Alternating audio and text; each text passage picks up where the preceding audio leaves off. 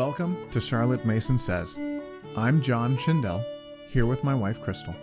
Join us as we read and discuss the Home Education series.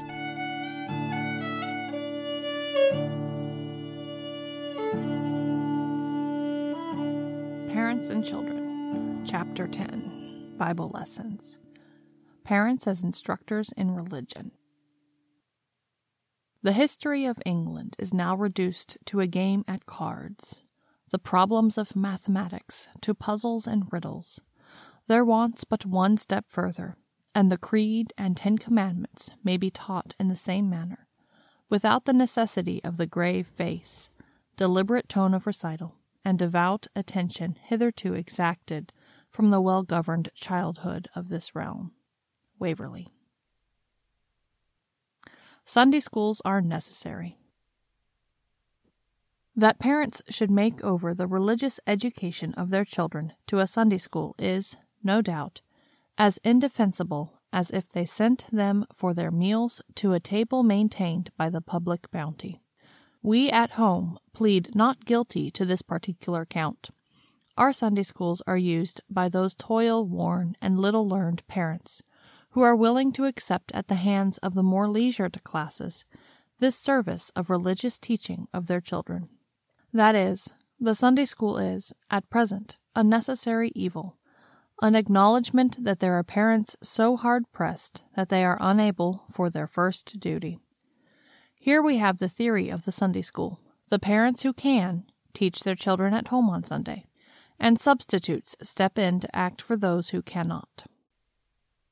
But educated parents should instruct their children in religion, an Australian outcome of the Parents' Union. It is upon this delightful theory of the Sunday school that a clergyman at Antipodes has taken action. Never does it appear to occur to him that the members of the upper and middle class do not need to be definitely and regularly instructed in religion from a child. His contention is only that such children should not be taught at Sunday school, but at home and by their parents.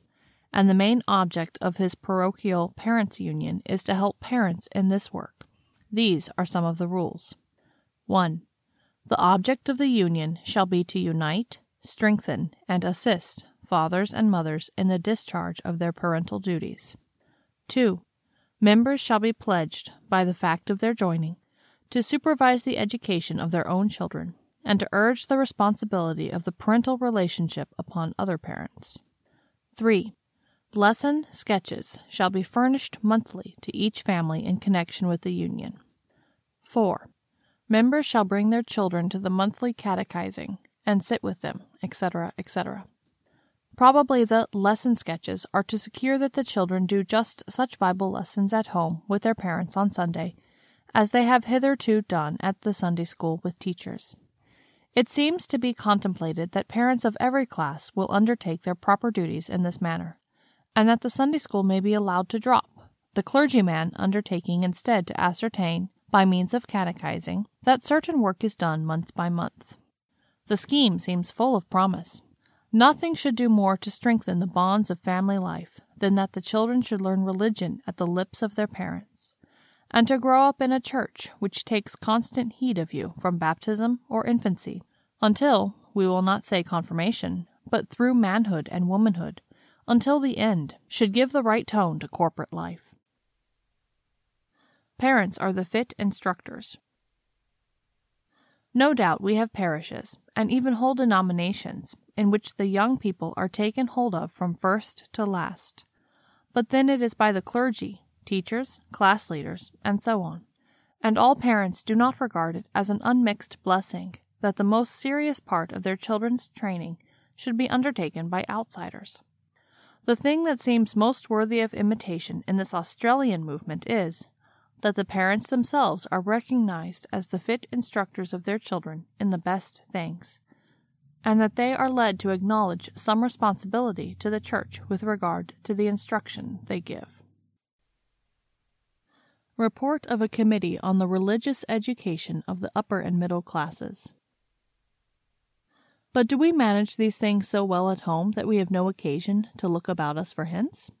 It may be in the memories of some of us that in May 1889, a committee of the House of Laymen for the province of Canterbury was appointed to examine into the religious education of the upper and middle classes. The committee considered that they might obtain a good basis for their investigations by examining into the religious knowledge of boys entering school. They sent a paper of inquiries to 62 headmasters, most of whom sent replies.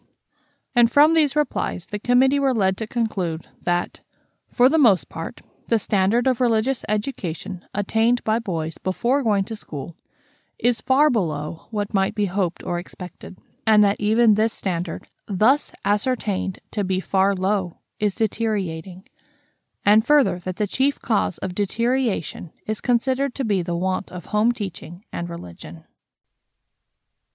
Why do parents neglect this duty? Here is a matter of grave consideration for us all. For, though the investigation was conducted by churchmen, it naturally covered boys of various denominations attending public and middle class schools. The distinctive character of the religious education was the subject of separate inquiry. No doubt there are many beautiful exceptions, families brought up in quiet homes in the nurture and admonition of the Lord. But if it is, as some of us fear, a fact that there is a tendency among parents of the middle and upper classes to let the religious education of their children take care of itself, it is worth while to ask what is the reason and what is the remedy? Many reasons are assigned for this alleged failure in parental duty social claims, the restive temper of the young people, and their impatience of religious teaching, and much else. But these reasons are inadequate.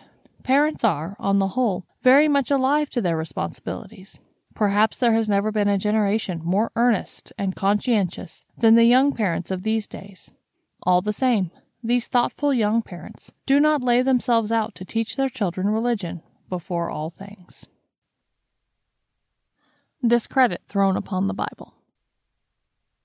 The fact is, our religious life has suffered, and by and by our national character will suffer through the discredit thrown upon the Bible by adverse critics. We rightly regard the Bible as the entire collection of our sacred books.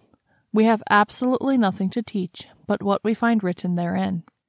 But we no longer go to the Bible with the old confidence. Our religion is fading into a sentiment not easy to impart.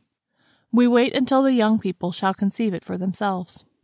Meantime, we give them such aesthetic culture as should tend to develop those needs of the soul that find their satisfaction in worship. The whole superstructure of liberal religious thought is miserably shaky, and no wonder there is some shrinking from exposing it to Ithuriel's spear of the definite and searching young mind. For we love this clumsy habitation we have builded. It bears a shadowy resemblance to the old home of our souls, and we cling to it with a tender sentiment which the younger generation might not understand. Miracles do not happen. Are we then unhoused? Undoubtedly we are, upon one assumption, that assumption which it takes a brilliant novelist to put forth in its naked asperity. Miracles do not happen. The educated mind is more essentially logical than we are apt to suppose. Remove the keystone of miracle, and the arch tumbles about our ears. The ostentatious veneration for the person of Christ, as separated from the mythical miraculous element, is, alas, no more than a spurious sentiment toward a self evolved conception. Eliminate the miraculous, and the whole fabric of Christianity disappears.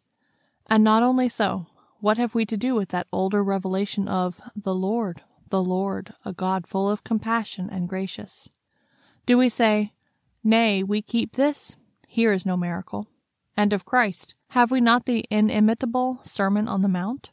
Sufficient claim on our allegiance? No, we have not. Therein we are taught to pray, to consider lilies or the field, the fowls of the air, and to remember that the very hairs of our head are all numbered. Here we have the doctrine of the personal dealing, the particular providence of God, which is of the very essence of miracles. If miracles do not happen, it is folly and presumption to expect in providence and invite in prayer the faintest disturbance of that course of events which is fixed by inevitable law. The educated mind is severely logical, though an effort of will may keep us from following out our conclusions to the bitter end. What have we left? A God who, of necessity, can have no personal dealings with you or me, for such dealings would be of the nature of a miracle. A God, prayer to whom, in the face of such certainty, becomes blasphemous. How dare we approach the highest with requests in which the nature of things, as we conceive, it is impossible he should grant? Our conception of God depends upon miracles. We cannot pray, and we cannot trust. Maybe yet we are not utterly godless. We can admire, adore, worship in uttermost humility. But how? What shall we adore? The divine being can be known to us only through his attributes. He is a God of love and a God of justice, full of compassion and gracious, slow to anger, and plenteous in mercy. But these are attributes which can only be conceived of as in action, from person to person. How be gracious and merciful unless to a being in need of grace and mercy? Grant that grace and mercy may modify the slightest circumstance in a man's existence, spiritual or temporal, and you grant the whole question of miracles. Grant, that is, that it is possible to God to act otherwise than through such inevitable laws as we are able to recognize. Refuse to concede the miraculous element, and the shepherd of Israel has departed from our midst. We are left orphaned in a world undone. Such and so great are the issues of that question of miracle, with which we are fond of dallying, with a smile here and a shrug there, and a special sneer for that story of the swine that ran violently down a steep place, because we know so much about the dim thoughts of the brute creation, living under our eyes indeed, but curiously out of our ken. Grant the possibility of miracles, that is, of the voluntary action of a personal God, and who will venture to assign limits of less or more? Natural Law and Miracles. How long halt we betwixt two opinions, to the law and to the testimony? Let us boldly accept the alternative, which Hume proposes, however superciliously. Let it be that no testimony is sufficient to establish a miracle unless the testimony be of such a kind that its falsehood would be more miraculous than the fact which it endeavors to establish. Even so, we believe that Christ rose again the third day and descended into heaven. Or we accept the far more incredible hypothesis that there is no God, or, anyway, the God of revelation, in his adorable personality, has ceased to be for us. There is no middle way. Natural law, as we understand it, has nothing to do with these issues. Not that the Supreme abrogates his laws, but that our knowledge of natural law is so agonizingly limited and superficial that we are incompetent to decide whether a break in the narrow circle within which our knowledge is hemmed is or is not an opening into a wider circle, where what appears to us as an extraordinary exception does but exemplify the general rule. We would not undervalue the solid fruits of biblical criticism, even the most adverse. This should be a great gain in the spiritual life, that henceforth a miracle is accredited, not merely by the fact that it is recorded in the sacred history, but by its essential fitness with the divine character, just as, if we may reverently compare human things with divine, we say of a friend, Oh, he would never do that, or That is just like him. Tried by this test, how unostentatious, simple, meekly serviceable are the miracles of Christ. How utterly divine it is to have all power and to be as having none. How fit are the miracles of Christ. The mind which is saturated with the gospel story in all its sweet reasonableness which has absorbed the more confused and broken rays wherein the light of the world is manifested in Old Testament story, will perhaps be the least tempted to the disloyalty of honest doubt. For disloyalty to the most close and sacred of all relationships it is, though we must freely concede that such doubt is the infirmity of noble minds.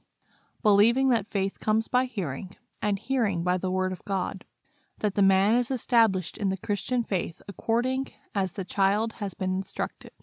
The question of questions for us is How to secure that the children shall be well grounded in the Scriptures by their parents, and shall pursue the study with intelligence, reverence, and delight.